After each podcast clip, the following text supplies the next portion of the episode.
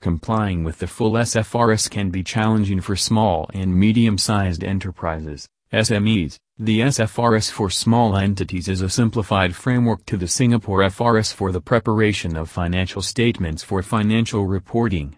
The SFRS for small entities excludes topics that are irrelevant for the typical SME, such as earnings per share, interim financial reporting, insurance contracts, segment reporting and assets held for sale.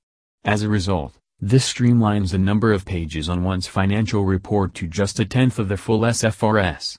Developed based on the IFRS for SMEs, the SFRS for small entities thus serves to alleviate compliance costs for smaller businesses while ensuring transparency and compatibility. If your company meets any two of the following criteria for two previous years, it can qualify as a small entity and thus apply the SFRS for small entities. Total annual revenue of not more than 10 million Singapore dollars. Total gross assets of not more than 10 million Singapore dollars. Total number of employees of not more than 50.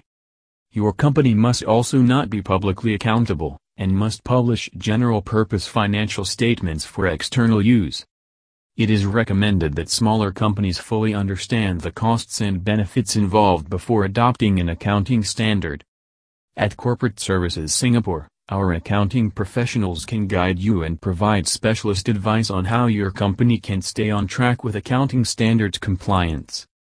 To find out more about our customized outsourced accounting services, give us a call at 6602-8286 or email us at info at corporateservicessingapore.com to get started today.